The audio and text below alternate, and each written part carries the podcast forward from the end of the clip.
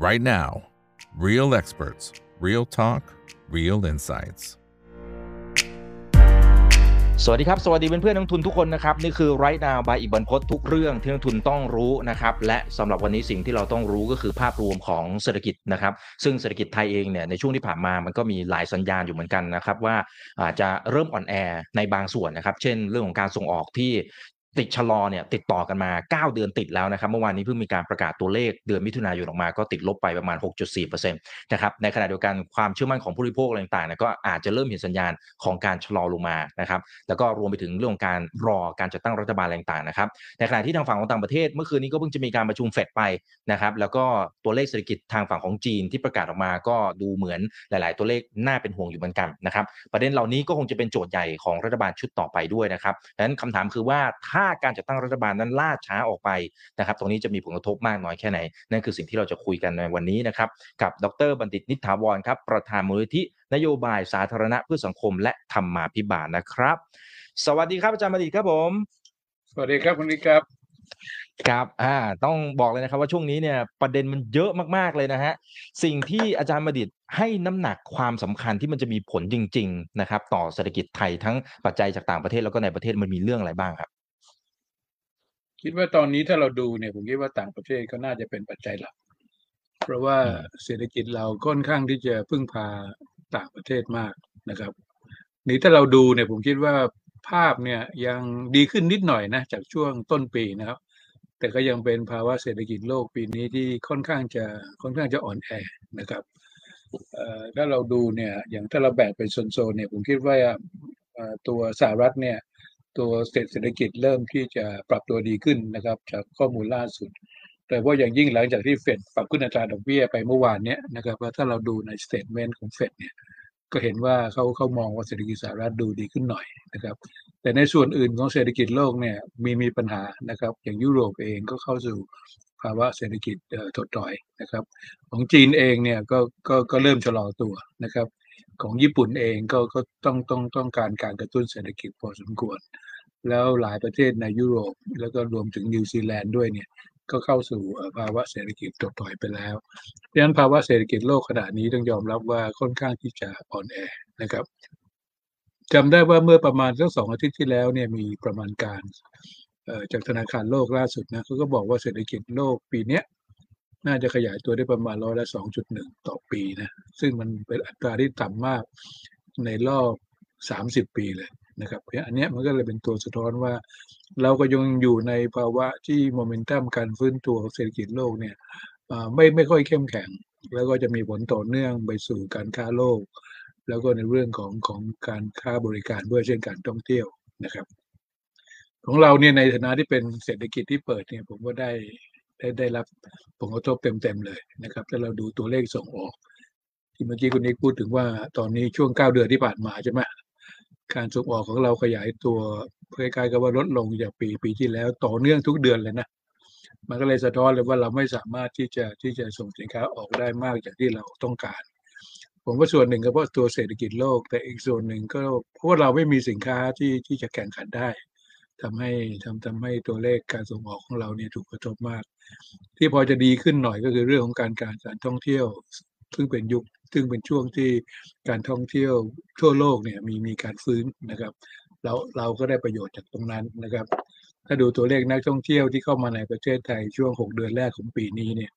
เห็นได้ชัดเจนว่าตัวเลขมันค่อนข้างที่จะเพิ่มขึ้นประมาณเดือนละล้านคนล้านคนนะครับ หรือประมาณเกือบ 2 ล้านคน ตัวเลข 6 เดือนแรกเนี่ยประมาณกันว่าจะมีประมาณ 12.5 ล้านคนนะครับ สิ่งเหล่านี้มันก็เลยเป็นตัวที่ช่วยทำให้การบริโภคภายในประเทศเนี่ยเริ่มมีการฟื้นตัว การใช้จ่ายในเรื่องของบริการนะร้านอาหารอ่อท่องเที่ยวในเรื่องของโรงแรมเนี่ยก็มีการใช้จ่ายมากขึ้น แต่ปัญหาหลักของบ้านเราก็คือก็คือไอ้กำลังซื้อภายในประเทศเอง โดยคนไทยเองเนี่ยค่อนข้างที่จะอ่อนแอ เพราะว่า เราไม่มีไม่มีการเติบโตของเศรษฐกิจในตราที่ดีพอสมควรทำให้คนส่วนใหญ่ของประเทศเนี่ยขาดกำลังซื้อที่เข้มแข็ง มันก็เลยไม่สามารถที่จะไปช่วยกระตุ้นการใช้จ่ายภายในประเทศได้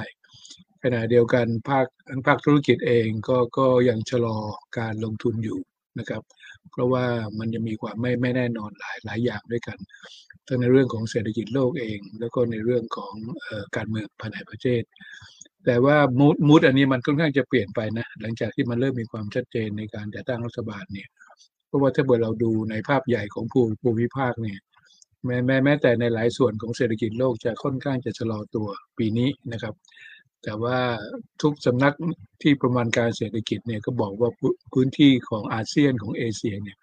ยังมีเป็นพื้นที่ที่สามารถจะขยายตัวได้ดี และเราก็อยู่ในพื้นที่ที่มีกำลังซื้อ ที่จะสามารถขยายตัวได้ ก็พูดถึงประเทศในในภูมิภาคในเขตอาเซียนเนี่ยมันก็เลยทำให้ทำให้ทำให้โอกาสในการที่เราจะสามารถใช้ใช้ตัวนี้เป็นปัจจัยกระตุ้นการลงทุนเนี่ยก็ยังมีอยู่พอพอพอสมควร อีกอันหนึ่งที่ผมดูแล้วว่าเป็นตัวช่วยเศรษฐกิจมาโดยตลอดก็คือเรื่องการใช้จ่ายภาครัฐนะครับ ซึ่งซึ่งก็เป็นตัวหนึ่ง ซึ่งช่วยให้เศรษฐกิจยังมีโมเมนตัมอยู่ อันนี้ก็ช่วยช่วยทำให้การใช้จ่ายในของของประเทศเนี่ยดีขึ้นในในช่วงครึ่งแรกของปี ก็มีสามปัจจัยหลัก ๆ เลย ก็คือเรื่องของการท่องเที่ยวที่ฟื้นตัว เรื่องของการการใช้จ่ายในช่วงเลือกตั้งนะครับ แล้วก็เรื่องของการใช้จ่ายภาครัฐ สิ่งเหล่านี้ก็ช่วยที่จะประคับประคองเศรษฐกิจให้ให้ให้ให้ขยับตัวดีขึ้นงั้นที่ที่เราเห็นในช่วงครึ่งปีแรกเนี่ยมันเป็นการฟื้นตัวจากฐานที่ค่อนข้างแคบ เป็นการฟื้นตัวอย่างอย่างค่อยเป็นค่อยไปนะครับ แล้วก็ไม่ได้สร้างแรงกดดันเพิ่มเติมต่อตราเงินเฟ้อในประเทศ จะเห็นได้ว่าล่าสุดเนี่ยตัวเลขเงินเฟ้อในในประเทศเนี่ยลงค่อนข้างจะเร็ว เนื่องจากความอ่อนแอของกำลังซื้อในในในประเทศเป็นหลักนะครับ เพราะฉะนั้นในในมองไปข้างหน้าเนี่ยผมคิดว่าสิ่งที่ต้องตามดูก็คือในเรื่องของตัวเศรษฐกิจต่างประเทศ ว่าว่าว่าจะมีแนวโน้มที่จะดีขึ้นไหม อันที่สองก็คือเรื่องของการเมืองภายในประเทศเอง เรื่องของการจัดตั้งรัฐบาล ความชัดเจนในเรื่องของนโยบาย ซึ่งก็จะช่วยในเรื่องของการสนับสนุนบรรยากาศการลงทุนในประเทศ แล้วก็การฟื้นตัวของการท่องเที่ยวและและและการส่งออก เพราะว่าในช่วงครึ่งหลังเนี่ยถือว่าอย่างยิ่งตัวใจไตรมาสสี่เนี่ยน่าจะเป็นช่วงพีคนะของการฟื้นตัวของการท่องเที่ยว และการส่งออกตามฤดูกาลอยู่แล้วดังนั้นถึงแม้ว่าเราจะมีความไม่แน่นอน พอพอสมควรเนี่ยแต่เศรษฐกิจก็ยังอยู่ในช่วงของการเริ่มฟื้นตัวนะครับ แล้วถ้าเผื่อเราสามารถทำได้ดีขึ้นในช่วงครึ่งปีหลังเนี่ยเราก็คงจะสามารถรักษาการฟื้นตัวได้ได้ต่อเนื่องทั้งปี แต่มันก็จะมีปัจจัยอยู่สองสาอันที่เราที่ที่ที่เราจะต้องติดตาม ก็คือปัจจัยต่างประเทศอันหนึ่ง แล้วก็ปัจจัยภายในประเทศ ซึ่งก็คือตัวตัวการเมืองและการจัดตั้งรัฐบาลครับ อืมอืมครับเอ่อถ้า เป็นเรื่องของการจัดตั้งรัฐบาลเนี่ยดูจะคนจะสนใจณช่วงเวลานี้นะครับโอเค ในส่วนหนึ่งคือเราเริ่มอาจจะเห็นพัฒนาการแล้วนะครับ เพียงแต่ว่าถ้าเราเป็นในมุมนักลงทุนนะครับอาจารย์เราอาจจะต้องมองกรณีที่ worst case นิดหนึ่งนะครับถ้าสมมติการจัดตั้งรัฐบาลมันล่าช้า ทางฝั่งของภาคเอกชนหลายฝ่ายหอการค้าก็ดีนะครับ สภาอุดก็ดีนะครับ ก็ออกมาสะท้อนเสียงค่อนข้างจะกังวลเลยทีเดียวอาจารย์บัณฑิตกังวลในมิติไหนบ้างครับ ถ้าสมมติมันเกิดเคสนั้น จริง ๆ ไม่อยากให้เกิด แต่แต่เราคงต้องมองเผื่อไว้หน่อย ที่ที่จริงในการจัดตั้งรัฐบาลเนี่ย มันมันมันใกล้ๆกับว่ามันเป็นปัจจัยเพิ่มเติมนะเพราะเราก็ตอนนี้มันผลการเลือกตั้งออกมาค่อนข้างชัดไงว่าเราจะมีการเปลี่ยนแปลงใช่ไหมครับ ซึ่งมันก็จะหมายถึงการเปลี่ยนแปลงในเรื่องของวิธีการดำเนินนโยบายเศรษฐกิจด้วย ซึ่งถ้าเราดูพรรคการเมืองตอนหาเสียงเนี่ย เราจะมีนโยบายเศรษฐกิจหลายรูปแบบเลย ที่ที่ที่ถูกนำมาเสนองั้นถ้าเกิดการเมืองมีการเปลี่ยนแปลงตัวผู้เล่นนะครับ ตัวรัฐบาลที่จะเข้ามา ไม่ไม่ไม่เหมือนกับชุดเดิมเนี่ย มันก็จะมีการเปลี่ยนแปลงทางด้านของตัวนโยบายผมว่าอันนี้มันเป็นสิ่งที่นักลงทุนอยากที่จะเข้าใจ ว่าจริง ๆ แล้วแนวโน้มของตัวนโยบายที่จะตามมาจะจะเป็นยังไง มันจะแตกต่างไปกับเมื่อเมื่อเมื่ออย่างที่เคยมีไหมแล้วความต่อเนื่องจากของเดิมที่เคยทำทิ้งไว้เนี่ย มันจะมีความต่อเนื่องมากน้อยขนาดไหน โดยเฉพาะโครงการการลงทุนต่าง ผมว่าอันนี้เป็นปัจจัยความความไม่แน่นอนหลักเลย ก็คือในความต่อเนื่องของนโยบายที่จะตามมา แต่ในส่วนของการบริหารจัดการปกติเนี่ยผมคิดว่าเราก็มีรัฐบาลรักษาการใช่ไหมครับ ตอนเนี้ยไม่ใช่ว่าเราไม่มีใครเลยนะเราก็มีรัฐบาลรักษาการ ซึ่งรัฐบาลเนี้ยที่รักษาการอยู่เนี่ยเขาก็สามารถที่จะบริหารราชการแผ่นดินใช้จ่ายได้ ตามก็ประมาณปี 2566 นะครับ แล้วถ้าเผื่อการเมืองล่าช้านะเราไม่สามารถมีรัฐบาลได้ทันก็จะไม่สามารถที่จะอนุมัติตัวก็ประมาณปี67ได้ทันทันเวลาดังนั้นตัวก็ประมาณปี67ก็จะก็ก็จะล่าช้านะครับ บางคนพูดว่าไอ้ความล่าช้าเนี่ย มันอาจจะทำให้งบปี 67 อาจจะไม่สามารถเบิกจ่ายได้เลยจนกระทั่งเดือนมีนาปีหน้านะครับ เพราะฉะนั้นในในช่วงในในช่วงนี้ถึงช่วงเดือน มีนาปีหน้าเนี่ยเราก็จะต้องต้องอยู่ในบริบทของการใช้จ่ายจากงบประมาณ โดยใช้หลักเกณฑ์ของงบประมาณปี 66 เป็นสำคัญ ก็หมายความว่าเราจะไม่สามารถทำอะไรใหม่ ๆ ได้ ไม่สามารถทำอะไรเพิ่มเติมจากงบประมาณปี 66 ได้ แต่ก็ยังเป็นการการการใช้การใช้จ่ายอยู่นะครับนั่นในอันเนี้ยมันมันก็จะเป็นสิ่งที่สิ่งที่เราจะจะจะต้องระวังว่า จริง ๆ มันไม่ได้หมายความว่ามันจะไม่มีใครเป็นคนตัดตัดสินใจ แต่ว่าไอไอ้ไอ้ แรงกระตุ้นทางการคลังที่มันที่มันเคยได้จากการใช้จ่ายของภาครัฐเนี่ย มันจะไม่มีเพิ่มอย่างน้อยในช่วงสิบเดือนข้างหน้า ถ้าเผื่อถ้าเผื่อมันลากยาวไปถึงขนาดนั้นอย่างอย่างอย่างที่คนพูดพูดกันนะครับ แต่ว่าในในช่วงของความล่าชาเนี่ย ผมคิดว่าตัวประเด็นนี้ก็เป็นอีกประเด็นหนึ่งอีกอันหนึ่งซึ่งซึ่งมันอาจจะสำคัญในแง่ของการทำ การทำเอ่อพันธกิจต่างๆประเทศใหม่ๆนะเช่นจะไปเซ็นสัญญงสัญญาอะไรกับระหว่างประเทศเนี่ย ถ้าเรามีไม่มีรัฐรัฐบาลได้มีอำอำนาจเต็มเนี่ย การคอมมิตตัวเองกับกับเอ่อสัญญาใหม่ ๆ หรือการเข้าร่วมใน FTA เอ่อ FTA เรื่องเอ่อ CP เอ่อ CPTP TTP ที่ที่เราเคยเคยพยายามที่ที่จะผลักดันเนี่ย อันนี้ก็อาจจะต้องต้องต้องต้องต้องชะลอลง แต่ว่ามันก็เป็นเรื่องของการการการเสียโอกาสในในส่วนนี้ แต่ในส่วนอื่นๆเนี่ยผมคิดว่ามันมันก็เป็นสิ่งที่สามารถที่จะทำได้ถ้าทำได้ไม่แตกต่างไปกับเดิมมากนะแต่ส่วนที่มันจะที่มันจะขาดหายไปก็คือว่าไอ้ตัวนโยบายใหม่ ๆ ที่เราคิดว่าน่าจะเกิดขึ้นได้เร็ว เพื่อที่จะมาช่วยสร้างเป็นบรรยากาศใหม่ ๆ ให้กับให้กับประเทศนะถ้ามีการเปลี่ยนแปลงเนี่ยมันก็จะเกิดช้ากว่าที่ที่ควรจะเป็น ใช่ไหมครับมันก็เลยทำให้สิ่งที่หวังว่าจะมีบทบาทในการทั้งกระตุ้น การใช้จ่ายในการช่วยอุ้มเศรษฐกิจในแง่ของรายได้ เช่นกระจ้างขั้นต่ำหรือในช่วงของการปรับปรุงเปลี่ยนแปลงในเรื่องของการแข่งขัน เช่นนโยบายการเปิดเสรีต่างๆเนี่ยซึ่งอันนี้ก็เป็นนโยบายของหลายพรรคการเมือง ซึ่งเหล่านี้ถ้ามาช้านะมันก็จะทำให้ตัวประเทศเสียเสียโอกาส แต่ที่นักลงทุนรอจริง ๆ ก็คือว่าผู้ที่จะเข้ามาใหม่เนี่ย เขาจะเข้ามาทำอะไรนะครับ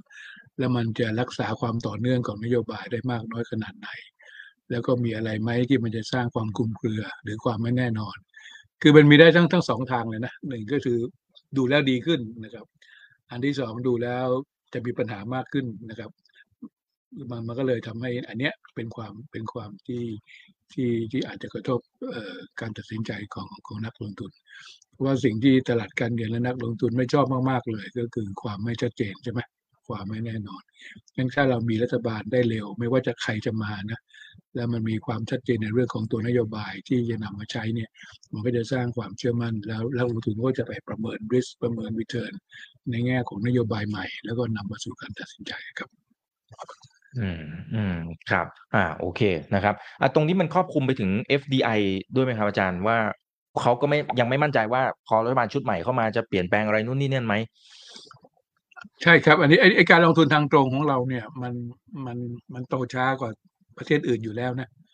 อืมตั้งแต่สองสามปีที่ผ่านมาเนี่ย เราเป็นประเทศที่ไม่สามารถที่จะมี FDI ได้เยอะเหมือนสมัยก่อนเอ่อตัวเลขล่าสุดนี้เรามี growth ของ FDI เข้าประเทศเราต่ำที่สุดเลย แล้วที่ที่เขาไปลงทุนกันก็ไปลงทุนกับประเทศในภูมิภาคแทนใช่ไหมครับ และประเด็นหลักเลยก็คือเรื่องของเขตการค้าเสรีเนี่ยที่ที่เรายังไม่ไม่ตัดสินใจเข้าร่วมในบริบทที่มากพอนะครับแต่เพราะอย่างยิ่ง CPTPP เนี่ยซึ่งมันเลยมันมันก็เลยทำให้มีคำถามว่าเอ๊ะเวลามาลงทุนในไทยแลนด์เนี่ยเราไม่ได้สิทธิประโยชน์ทางด้านทางด้านเขตการค้าเสเสรีเลย ถ้ามันลงทุนประเทศไทย เทียบกับประเทศอื่นๆนะเช่นสิงคโปร์เช่นเวียดนาม เช่น อินโดนีเซีย หรือไม่เช่นมาเลเซียนะที่เขามีที่เขามีเครือข่ายของสุริสัญญาเหล่านี้มากกว่าประเทศไทยอันนี้มันมันเป็นมันเป็นประเด็นหนึ่งเลยที่ทำให้เรามีความเสียเปรียบในแง่ของการดึงการลงทุนจากต่างประเทศ แล้วที่ที่ที่สำคัญก็คือว่าเงื่อนไขและการเมืองของเราก็มีผลนะทำให้การเจรจาสนธิสัญญาการค้าระหว่างเรากับกลุ่มประเทศในยุโรปเนี่ยช้ามากเลยนะครับช้ามากเลย เพราะว่าเขาเองก็มีเงื่อนไขหลายอย่างใช่ไหมเราเองก็เหมือนกับว่าเออคล้ายๆกับว่าเป็นรัฐบาลที่อาจจะไม่ต้อง คือเป็นรัฐบาลที่ลดความสนใจกับต่างประเทศลงอะนี่คือนี่คือประเด็นในช่วงที่ผ่านมา มันก็เลยทำให้ความก้าวหน้าต่างๆ ที่เราควรควรจะมีมันมันมันมันมีน้อยลง อันนี้ก็เป็นตัวอย่างว่าความไม่ต่อเนื่องของของนโยบาย ความไม่ชัดเจน มันก็เลยทำให้ทำให้ไอ้การมีการเสียโอกาส ในเรื่องของการค้าระหว่างประเทศ และ FDI นี่ก็เป็นก็เป็นตัวตัวอย่างหนึ่ง ประเทศที่บูมมาก ๆ ตอนนี้ในเรื่อง FDI ก็คงจะเป็นเวียดนามกับอินโดนีเซียใช่ไหมครับอืมอืมครับอ่าโอเคนะครับก็ตรงนั้นเขาก็มีจุดแข็งของเขานะครับ อินโดนี่เดินสายเลยนะครับ เดินสายเจรจาเลยนะฮะใช่โอเคนะครับ เดี๋ยวผมขอดูหน่อยนะครับ คุณคุณอรดีนะครับ บอกว่าอยากให้อาจารย์บัณฑิตช่วยอธิบายคำว่างบไปพลางก่อน มันแปลว่าอะไรนะฮะงบงบเลยนะครับ ไปพลางก่อน เขาใจะว่าไอ้ตัวตัวที่ที่ใช้ประจำหรือเปล่าครับ ของรัฐบาล เราเรามีงบประมาณประจำปีใช่ไหมล่ะ นี่คือประเด็นอืมที่อืมพวกเราเสียภาษีใช่ไหมแล้วก็ครับอย่างเงินก้อนเนี้ยเขาก็จะไปจัดเป็นงบประมาณว่าเขาจะใช้จ่ายยังไง เรียกว่างบประมาณประจำปี ส่วนใหญ่เราจะทำเป็นงบขาดดุลก็คือ รัฐบาลจะใช้มากกว่าภาษีที่เก็บได้อะมันก็เลยทำให้เราต้องกู้เงิน ในการกู้เงินเนี่ยก็เลยทำให้หนี้ต่างหนี้สาธารณะของเราเพิ่มขึ้นเพิ่มขึ้นจนกระทั่งต้องมีกฎหมายออกมา เรียกว่ากฎหมายวินัยทางการเงินการคลัง ที่มีลิมิตเลยว่าห้ามกู้เกินกี่เปอร์เซ็นต์ของ GDP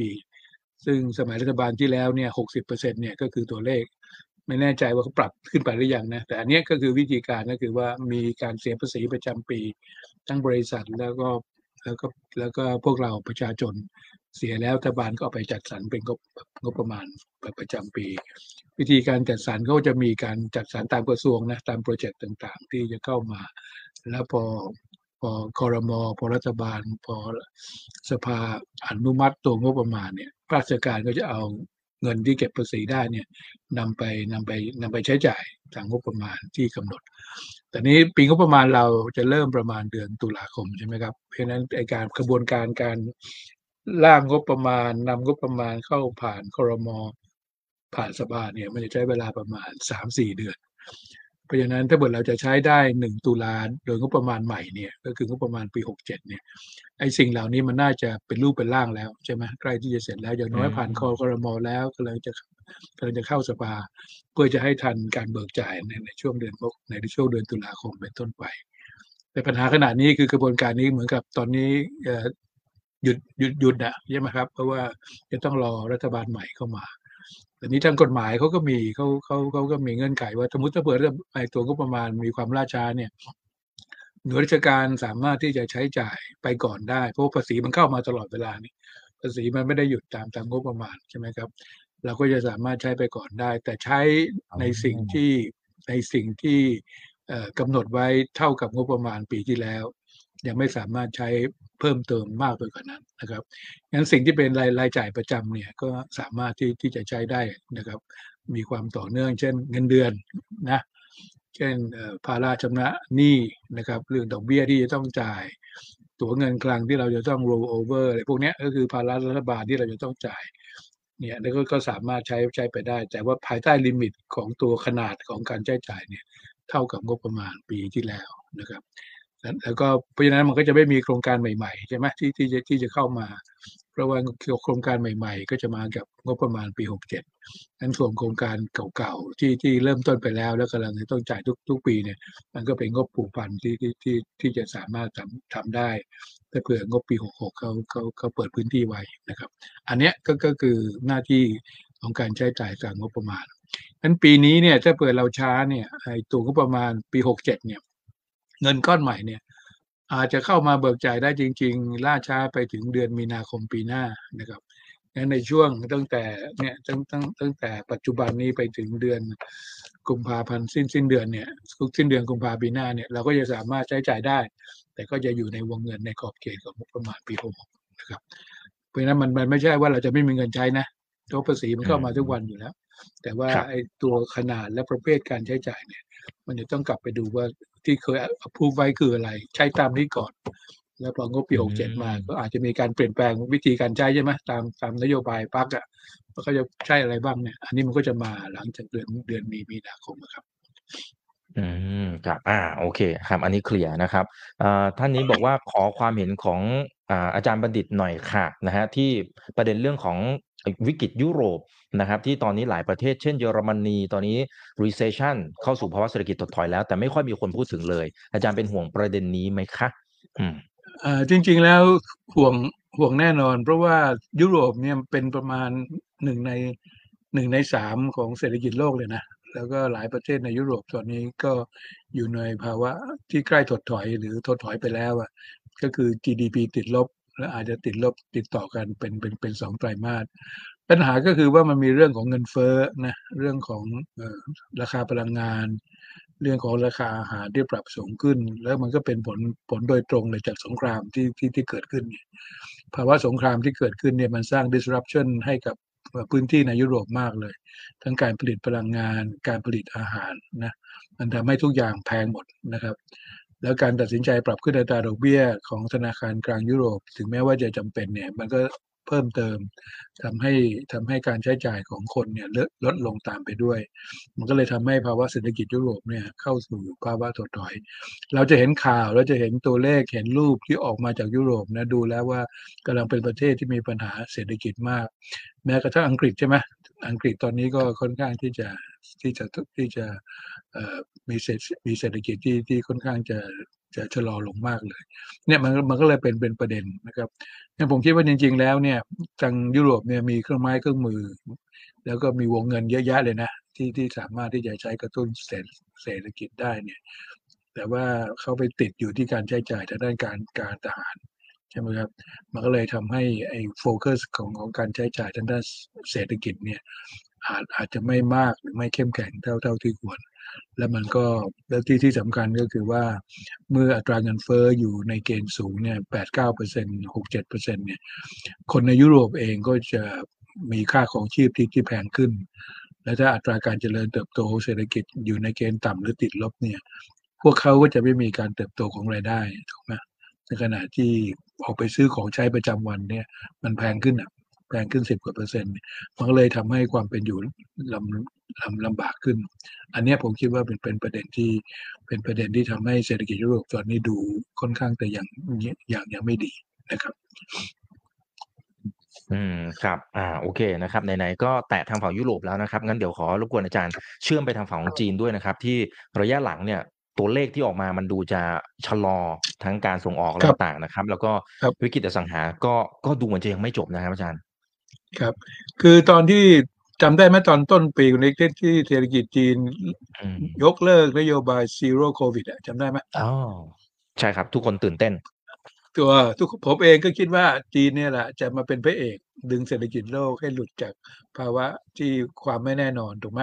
เพราะตอนนั้นเศรษฐกิจโลกถูกกระทบจากจากเรื่องโควิด เรื่องสงครามเรื่องอะไรต่ออะไรราคาพลังงานปรับสูงขึ้นเนี่ยก็ก็เลยคิดว่าเอ่อการการฟื้นตัวของเศรษฐกิจจีนเนี่ยก็น่าที่จะเป็นประโยชน์ต่อเศรษฐกิจโลกเอ่องั้นถ้าเราดูตัวเลขการขยายตัวของเศรษฐกิจจีนในช่วงไตรมาสที่หนึ่งเนี่ย ทุกคนก็ดูแล้วว่าเป็นตัวเลขที่ดูแล้วก็ก็น่าจะพอใจนะเข้มเข้มแข็งได้ แต่พอไปพอมาเนี่ยมันมันเกิดภาวะที่ว่าเศรษฐกิจจีนเริ่มที่จะชะลอลงอะ ยกตัวอย่างตัวเลขล่าสุดที่ออกมาตัวเลขไตรมาสสองเนี่ยนะมันเพิ่ม GDP Q on Q เนี่ยมันเพิ่มจากไตรมาสหนึ่งเพียงแค่ไม่ถึงหนึ่งเปอร์เซ็นต์นะมันมันก็มันก็เลยสะท้อนเลยว่าโมเมนตัมการฟื้นตัวของเศรษฐกิจจีนขนาดนี้ชะลอลงค่อนข้างที่ที่จะมาก และมันเป็นการชะลอตัวที่สะท้อนทั้งความอ่อนแอของการใช้จ่ายภายในประเทศ แล้วก็ความอ่อนแอของของการส่งออก เพราะว่าเศรษฐกิจโลกเองก็ก็ชะลอก็กระทบการการส่งออกของสินค้าจีนนะที่ที่ไปขายในต่างประเทศ มันก็เลยมีผลมันมาถึงตัวตัวเศรษฐกิจแล้วมันก็มีผลต่อเนื่องไปถึงเอ่อไปถึงภาคธุรกิจ แล้วก็ตัวตัวความความเชื่อมั่นงั้นถ้าเราดูตัวเลขในระดับจุลภาคในจีนเนี่ยไม่ว่าจะเป็นความเชื่อมั่นของของภาคธุรกิจก็ดี ความเชื่อมั่นของ ผู้บริโภคก็ดี ราคาอสังหาริมทรัพย์ก็ดีเนี่ยมันมันปรับลงโดยตลอด แล้วที่ที่สำคัญก็คือว่าอัตราการว่างงานเนี่ยเริ่มเริ่มปรับสูงขึ้น ตัวเลขที่เป็น headline ตอนนี้ก็คือเรื่องของการว่างงานของคนในวัยหนุ่มสาว ก็คือนักศึกษาที่จบมหาวิทยาลัยมาไม่สามารถหางานได้ เราจะเห็นข่าวใช่ไหม ต้องไปช่วยพ่อแม่ทำงาน รับเอ่อรับรับจ้างเงินจากพ่อฟูลไทแม่ม์เป็นเป็นคนเฝ้าบ้านอะไรแบบเนี้ยนะครับ แล้วถ้าเราดูตัวเลขก็ตกใจนะ ประมาณ21เปอร์เซ็นต์นะก็คือหนึ่งหนึ่งในห้าหนึ่งในห้าของคนที่จบมาไม่ไม่สามารถที่จะหางานได้ ก็แสดงว่าตัวตัวภาคธุรกิจจีนเองเนี่ย ก็ก็ถูกก็ถูกกระทบมากเลย แล้วก็เลยคล้าย ๆ กับว่ามันเป็นประเด็นที่ที่ทุกคนก็ห่วงแต่นี้เราเราก็รู้ว่าจีนเขาเขาเก่งเรื่องกระตุ้นใช่ไหม เอออะไรก็จะกระตุ้นอย่างเดียว เพราะฉะนั้นแต่ว่าก็มีความห่วงใยว่าไอ้กราวเนี้ยเอ่อนะทั้งทั้งที่นี่เขาก็เปลี่ยนเปลี่ยนผู้ว่าธนาคารกลางไปแล้วนะเอ่อคุณใช่ครับคุณยี่กังก็ก็ก็เข้าใจว่ารีทายนะอายุหกสิบห้าก็มีก็มีคนคนใหม่มา ก็ก็เนี่ยเขาก็คงจะคิดว่าก็คงจะต้องกระตุ้นในการใช้จ่ายมากขึ้นแล้วก็ปรับลดอัตราดอกเบี้ยลงอะไรก็ว่าไป แต่จริงๆแล้วก็มีนักวิเคราะห์หลายคนซึ่งผมเห็นด้วยนะเพราะว่าไอ้ คราวนี้เนี่ยปัญหาของจีนเนี่ยมันไม่ใช่เรื่องของไอ้ความอ่อนแอของการใช้จ่ายที่ต้องการการกระตุ้นนะ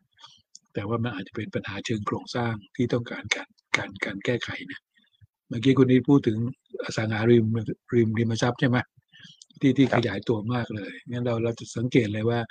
ปัญหาหลักๆ มันอาจจะมาในเรื่องของความสามารถในการแข่งขันของของของจีนเอง นะครับ ที่สินค้าที่เคยส่งออกได้ ขณะนี้อาอาจจะแข่งขันสู้สู้ประเทศอื่นไม่ได้ หรือว่าจะเป็นในเรื่องของตัวเอ่อตัวปัญหาหนี้ในในในภาครัฐบาลท้องถิ่น ที่สมัยก่อนเป็นพระเอกเลยใช่ไหมกู้หนี้ในประเทศอืมมาใช้จ่ายเรื่องโครงสร้างพื้นฐานเนี่ยแล้วตอนนี้ภาระหนี้ก็เยอะขึ้น หรืออสังหาริมทรัพย์ ที่กู้เงินภายในประเทศมามาลงทุนเป็นโครงการ ปัญหาหนี้ของของสองสถาบันเนี้ยก็คือรัฐบาลท้องถิ่นกับตัวตัวบริษัทอสังหาเนี่ยก็เป็นประเด็นใหญ่ที่ที่จะต้องแก้ไขขณะเดียวกันความความเชื่อมั่นของของภาคธุรกิจของภาคประชาชนก็อ่อนแอลงเพราะฉะนั้นสิ่งเหล่านี้มันอาจจะต้องการวิธีการแก้ไขปัญหาที่ที่จะต้องเข้าไปในโครงสร้างมากขึ้น เพราะว่าคล้ายๆ กับประเทศเรานะแล้วก็ญี่ปุ่นเนี่ย ปัญหาหนึ่งที่จีนกำลังประสบอยู่ก็คือการเปลี่ยนแปลงของโครงสร้างประชากรนะที่ที่ที่คนในวัยสูงวัยเนี่ยมีมากขึ้น แล้วก็คนคนในคนอายุคนในวัยทำงานเนี่ยเริ่มเริ่มจะต้องมีภาระหนักขึ้นในการดูแลผู้ผู้ผู้ที่สูงวัย ในการเป็นอิมแพคของการเปลี่ยนแปลงโครงสร้างประชากรเนี่ยก็อีกเป็นเป็นอีกอันหนึ่งที่ต้องการตัวนโยบายเข้ามาดูแล หมายถึงการ up skill นะ up skill เอ่อพวกพวกแรงงานที่มีอยู่เนี่ยให้ให้สามารถทำงานในระดับที่ที่สูงขึ้นได้งั้นที่ที่ที่ผมห่วงตอนนี้ก็คือว่าปัญหาชะลอตัวตอนนี้มันอาจจะไม่ใช่เรื่องชั่วคราวนะ ที่มันจะแก้ไขได้อืมโดยการกระตุ้นนะการกระตุ้นการสร้างหนี้เนี่ยแต่มันอาจจะเป็นปัญหาที่ต้องการการปฏิรูปในเชิง reform นะทั้งในเรื่องของการแก้ไขหนี้รัฐบาลท้องถิ่น การอาจจะต้อง reform อสังหาคือจะต้องปิดบ้างอะใช่ไหมบริษัทอสังหาที่นี่เยอะๆเนี่ยอันนี้เขาก็ยังไม่มีทำอะไรกันมาก แล้วก็รวมถึงปัญหาเรื่องความสามารถในการแข่งขันของของของจีนเองซึ่งอันนี้ผมคิดว่ามันก็เป็นเรื่องที่จะใช้เวลา แต่นี้ถ้าเราดูเนี่ยจีนตอนนี้เป็นเศรษฐกิจอันดับสองของโลกใช่ไหมถ้าเขาใช้เวลาในการแก้ไขประเทศเขาเนี่ยมันก็จะทำให้ contribution ของเขาต่อเศรษฐกิจโลกเนี่ยก็จะอ่อนแอลง ก็จะกระทบไปทั่วเลย ของเราเนี่ชัดเจนเลยเพราะเราก็พึ่งการนำเข้าจากจีน พึ่งการส่งออกจากจีนและพึ่งการส่งออกไปจีน เพื่อเพื่อเพื่อนำไปทำทำผลิตผลิตภัณฑ์ต่อไป พึ่งการท่องเที่ยวจากจีนงั้นเนี่ยถ้าเปิดเศรษฐกิจจีนจะรอเนี่ยผลกระทบของเราจะจะมีมากเลยพอดีเมื่อสักสองสามวันก่อนไปเห็นข้อมูลเข้าว่านักท่องเที่ยวจีนนะคือของเรามีประมาณ 12.5 ล้านคนนะที่เข้ามาประเทศไทยช่วง ครึ่งแรกของปีนี้เนี่ย แต่ถ้าดูเฉพาะประเทศจีนเนี่ย ซึ่งตอนนั้นตอนนั้นเป็นตัวหลักเลยใช่ไหมนักนักท่องเที่ยวใช่จีนเข้าไทยเนี่ยถ้ามาดูแล้วเนี่ยมันยังไม่ถึง มันยังไม่ถึง เอ่อมันลดลงไปกว่าระดับปี 2019 นะ ซึ่งเป็นระดับก่อนโควิด เนี่ย 60 กว่ากว่าเปอร์เซ็นต์นะก็คือพูดง่ายๆสมัยก่อนเกินเกินเคยเข้ามาร้อยคน ตอนนี้เข้ามาประมาณแค่สี่สิบคนเองทั้งปีนะที่ประมาณการอยู่ตอนเนี้ย เพราะฉะนั้นมันก็เลย มันก็เลยคล้ายๆกับว่าดูแล้วเนี่ยมันยังไม่มันยังไม่สามารถที่จะที่จะคือดูแล้วเนี่ย ถ้าเศรษฐกิจจีนเกิดเกิดหรือชะลอมากไปกว่านี้เนี่ยประโยชน์ที่เราคิดว่าจะได้นะจากการฟื้นตัวของการท่องเที่ยวที่โดยเฉพาะประเทศจีนเนี่ยก็อาจจะอาจจะไม่มา อันนี้ก็คือสิ่งที่ผมห่วงว่าว่าคราวนี้มันอาจจะไม่ไม่ง่ายเหมือนกับการการกระตุ้นโดยการเร่งลงทุนเร่งอะไรนะ อย่างที่เขาเขาเคยทำกัน แต่มันอาจจะเป็นเรื่องของเอ่อต้องต้องปรับโครงสร้างบางอย่างครับอืมแต่จริงๆเขาแค่ชะลอใช่ไหมครับอาจารย์ คือไม่ถึงขั้ชะนลอเป็นครับวิกตอนนี้ฤตก็ย่มๆคือหมืนนตัวเลขอืมตัวเลข year on year เนี่ยยังประมาณหกเปอร์เซ็นต์เลยนะครับไตรมาสสองนะเทียบกับปีที่แล้ว แต่ปีแรกเป็นปีโควิดอะถูกไหม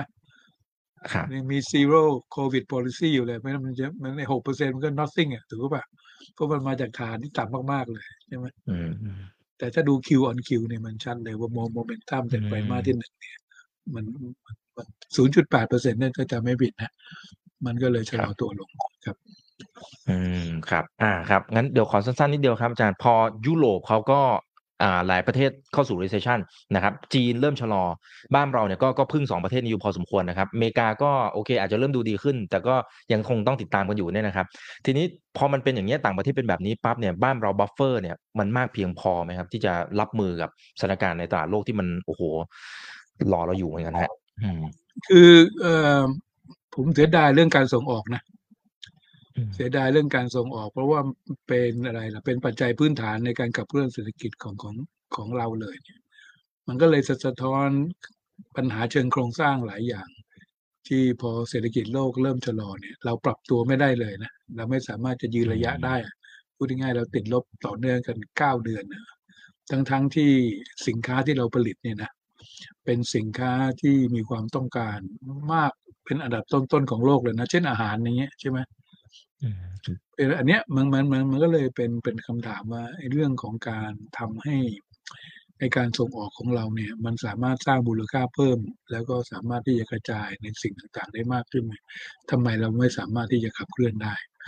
ทำไมเรายังยึดรูปแบบเดิมๆอยู่ทำไมเราไม่ uplift แล้วก็ส่งออกทุกอย่าง ตอนนี้ถ้าเผื่อเราเดินตามเดินตามซูเปอร์มาร์เก็ตเมืองไทยเนี่ย เราจะเห็นได้ไหมว่าสินค้า อาหารนะสินค้าบริโภคพวกขนมขนมอะไรเนี่ย มาจากทั่วโลกเลยนะใช่ไหมอืมจริงครับ ซื้อทอฟฟี่ไต้หวัน ซื้อเค้กญี่ปุ่น ซื้อเอ่อช็อกโกแลตเกาหลี ซื้ออะไรเนี่ย ซื้อได้หมดเลยนะเอ่อแม้กระทั่งอะไรนั่นที่ผมสิงคโปร์ก็เอามาขายนะพวกเค้กเนี่ยแล้วก็เลยมีคำถามว่าเอ๊ะแล้วแล้วสินค้าจากไทยเนี่ยซึ่งมีหลายอย่างเนี่ย เราส่งออกได้บ้างหรือเปล่านะ อันนี้มันก็เลยเป็นประเด็นว่าจริงๆแล้วเรามีศักยภาพสูงมากเลย ที่ที่จะทำสิ่งเหล่านี้ แล้วก็เรื่องอาหารเนี่ยเป็นเป็นอาหารเนี่ยมันเป็นมันเป็นสิ่งที่โลกต้องการขนาดนี้เลย ยิ่งภาวะสงครามนะทำให้พื้นที่ปลูกเพาะปลูกมันมันมันถูกกระทบมันถูกกระทบมากเนี่ย มันก็เลยเป็นปัจจัยว่าเรื่องความสามารถในการแข่งขันของเราเนี่ย มีพื้นที่ที่จะต้องปรับปรุงได้อีกเยอะเลยเเราไม่มี innovation ในเรื่องของการสร้างผลผลิตใหม่ๆ ช่ไหมถ้าเราเทียบตัวเองกับไต้หวันกับสิงคโปร์กับเกาหลีใต้เนี่ยของเรายังเป็นยุคเดิมอยู่นะยุค70อะเพราะฉะนั้นแต่ว่าถึงแม้ว่าเราจะยืนระยะได้ค่อนข้างจะนาน ก็เพราะว่าเราใช้แรงงานจากข้างนอกเข้ามาใช่ไหมเพื่อจะทำให้แรงงาน ต้นต้นทุนแรงงานสามารถจะแข่งขันได้ แต่ที่เราลืมไปก็คือว่าในสิ่งที่เรามีเนี่ยถ้าเรา invest มากขึ้นทำนวัตกรรมมากขึ้นเนี่ยเราจะเป็นเราจะเป็นคล้ายๆกับว่า เราจะเป็นตลาดหลักเลยที่คนจะมาซื้อในเรื่องของอาหาร ที่เราจะสามารถช่วยได้ ผมว่าอันนี้น่าจะเป็นนโยบายที่รัฐบาลใหม่ น่าจะเข้ามาดู เพราะว่าตัวเลข 9 เดือนเนี่ยเห็นชัดเลยว่าภายใต้โครงสร้างการส่งออกที่เรามีอยู่ในปัจจุบันนะเราไม่สามารถยืนระยะและปรับตัวได้เมื่อการเปลี่ยนแปลงของเศรษฐกิจโลกเป็นขาลงต่อเนื่องเนี่ยนะครับ อันนี้ก็คือจุดจุดที่จุดที่จะสามารถที่จะทำเพิ่มเติมได้ครับ อืม ครับ อ่า โอเคครับ ผมขอสักหนึ่งนาทีสำหรับคำถามจากคุณผู้ชมทางบ้านนะครับ คุณสุขสันต์บอกว่าอาจารย์คิดว่าการแก้ไขปัญหาอัตราการเกิดของไทยที่มันอื้อหือตอนเนี้ยต่ำมาก ๆ เนี่ย มันจะทำยังไงครับอาจารย์ อืม ที่ที่จริงไม่มีสูตรสำเร็จนะ สิงคโปร์ก็เจอปัญหาเดียวกับเรานะ ญี่ปุ่นก็เจอปัญหาเดียวกับเรา ตอนนี้อ่าประชากรสูงวัยของญี่ปุ่นเนี่ย หายไปปีละเจ็ดแสนแปดแสนคนนะนะ ทำให้เขาต้องเร่งหาแรงงานจากข้างนอกเข้ามา ผมว่าการการหาแรงงานจากข้างนอกเข้ามา เนี่ยของเราทำโดยปริยายอยู่แล้วนะคุณอิงว่าไหมเวลาเราเราไปอืมอืมเดินในกรุงเทพเนี่ย ไม่ว่าจะเป็นพนักงานขายของก็ดี ไม่ว่าจะเป็นใครก็ดีอ๋อเนี่ยก็ก็ครับเป็นชาวต่างชาวต่างประเทศเท่านั้นน่ะใช่ไหมที่คนใช่ครับคนในประเทศเพื่อนบ้านเขาที่เขาที่เขามาช่วยทำงาน แต่ว่าในแง่ของคนขยันไทยด้วยจครับริงๆเนี่ยเออในแง่ของพวกเราจริง ๆ คนไทยที่ที่จะต้องคล้ายๆกับว่าเป็นองค์ประเนอเป็นผู้ประกอบการนะจะต้องมีรายได้ แล้วก็จะต้องเอ่อมีบทบาทในการในการที่จะนำพาประเทศต่อไปเนี่ยเราเนี่ยก็จะจะจะต้องมีศักยภาพทางทางด้านนี้เหมือนกัน แล้วถ้าจำนวนเรามีน้อย อย่างที่อย่างที่เอ่อที่มีคำถามเข้ามาเนี่ยมันครับมันก็จะเป็นประเด็นว่าไอ้ไอ้จำนวนคนที่ สามารถที่จะที่จะทำงานได้เนี่ย จะยิ่งน้อยลง World Bank ก็เคยทำทำการศึกษาเรื่องนี้นะก็บอกว่า ตอนนี้กำลังแรงงานของเราที่ภาษาอังกฤษใช้คำว่า labor force เนี่ยมีประมาณ 30 กว่าล้านคนนะ แต่ว่าช่วงอีกประมาณ 20 กว่าปีข้างหน้าเนี่ย อาจจะลงไปเหลือประมาณ 20 กว่าล้านคนเองนะงั้นคน 20 กว่าล้านคนเนี่ย จะต้องทำงานหนักมากเลยนะ ที่จะต้อง carry ประเทศไปไปข้างหน้า ยังต้องดูแลคนรุ่นผมอีกนะซึ่งอืมซึ่งตอนนั้นถ้ายังถ้ายังอยู่ดีกินดีเนี่ยก็จะต้องเป็นภาระถูกไหมอันอันอันนี้ก็เนี่ยเป็นนั้นเป็นมีมีประเด็นมากเลย แล้วถามว่าเราจะเพิ่มจำนวนยังไงเนี่ย ผมคิดว่ามันเป็นเรื่องของการสร้าง ไม่รู้นะอันนี้ก็ตอบยากเพราะว่าหลายหลายประเทศก็ลองนะอย่างสิงคโปร์ก็ให้แรงจูงใจทั้งในเรื่องของการเงินในเรื่องของฮอลิเดย์นะแล้วก็จัด จัดให้มีการพบปะในกลุ่มหนุ่มสาวมากขึ้นเป็นโซเชียลคลับเป็นอะไรเขาก็พยายามมาก แต่ก็ยังไม่มียังไม่มีความคืบหน้ามากเท่าไหร่ เราก็คงต้องคิดในในในแนวนี้ขึ้นมากขึ้นนะนะก็คือจะต้องสร้างแรงจูงใจให้คนวัยหนุ่มสาวเอ่อหวังจะมีลูกมากขึ้น แต่แต่ประเด็นของเราต้องเข้าใจว่าไอ้ไอ้คนหนุ่มสาวเขาก็มองว่าต้นทุนของการมีครอบครัวเนี่ยมันสูงแล้วก็ไม่สามารถที่จะรับภาระได้ใช่ไหม แค่จัดงานแต่งงานก็แพงแล้วบางคนบอกผมนะ แล้วก็ยิ่งจะต้องมียิ่งจะต้องมีบ้านนะซึ่งก็แพงนะแล้วก็มีลูกลูกเข้าโรงเรียนอะไรพวกเนี้ยทุกอย่างมันดูมันดูแพงหมด มันก็เลยทำให้มันไม่มี incentive ที่อยากจะมีครอบครัว แล้วก็ไม่อยากที่จะมีครอบครอบครัวที่ใหญ่ มันมันก็เลยออกมาในรูปที่ว่าตัวประชากรเราเนี่ยก็ก็ก็เล็กลงเล็กลง เพราะว่าคนคนรุ่นใหม่ คล้ายๆกับว่า โดยเฉลี่ยแล้วมีมีมีมีมีมีลูกแต่งงานน้อยกว่าเอ่อรุ่นก่อนๆงั้นถ้าจะตอบคำถามผมคิดว่าเราก็ต้องพยายามใช้วิธีการที่เขาพยายามกันนะ ก็คือสร้างแรงจูงใจให้ให้คนหนุ่มสาวเนี่ย มีครอบครัวแล้วก็เอ่อไม่มีลูกนะครับทั้งในเรื่องของการเงินเรื่องของการการให้อะไรอะให้ขอให้ฮอลิเดย์เยอะๆ ให้อินเซนティブให้อะไรต่ออะไร ซึ่ง ไม่แน่ใจนะของเราอาจจะ work ก็ได้นะ แต่ว่ามันแต่มันก็พิสูจน์ในในหลายประเทศแล้วว่ามันไม่ใช่สิ่งที่ง่ายครับ อืม ครับอ่าโอเค ได้ครับ อาจารย์บัณฑิตนะครับ ขอบพระคุณมาก ๆ เลยนะครับ ที่วันนี้มาวิเคราะห์กันแบบสดๆ แบบนี้ สวัสดีครับ สวัสดีนะครับสวัสดีครับผม ส่วนครั้งหน้าจะเป็นเรื่องไหนอย่างไร เดี๋ยวรอติดตามนะครับ นี่ครับ ท่านนี้บอกได้ว่า ครับ ยินดี โอ้โหอยากให้อาจารย์มาบ่อย ๆ นะครับ อ่า เดี๋ยว เดี๋ยวตาม ตามโอกาสนะครับ แล้วก็ตามหัวข้ออะไรต่าง ๆ นะครับ ที่ อ่า จะเหมาะสมนะครับ วันนี้ขอบคุณมากครับอาจารย์ครับผม สวัสดีครับ สวัสดีครับ สวัสดีทุกท่านครับครัสบวัสดีนี่ครับคือ right now ใบอิบันพศทุกเรื่องที่นักทุนต้องรู้ครับ สวัสดีครับ ถ้าชื่นชอบคอนเทนต์แบบนี้อย่าลืมกดติดตามช่องทางอื่นๆด้วยนะครับ ไม่ว่าจะเป็น Facebook, YouTube, Line Official, Instagram และ Twitter จะได้ไม่พลาดการวิเคราะห์และมุมมองเศรษฐกิจ และการลงทุนดีๆ แบบนี้ครับ อย่าลืมนะครับว่าเริ่มต้นวันนี้ดีที่สุด ขอให้ทุกท่านโชคดี และมีอิสรภาพในการใช้ชีวิต ผม อีกบรรพฒนาเพิ่มสุขครับ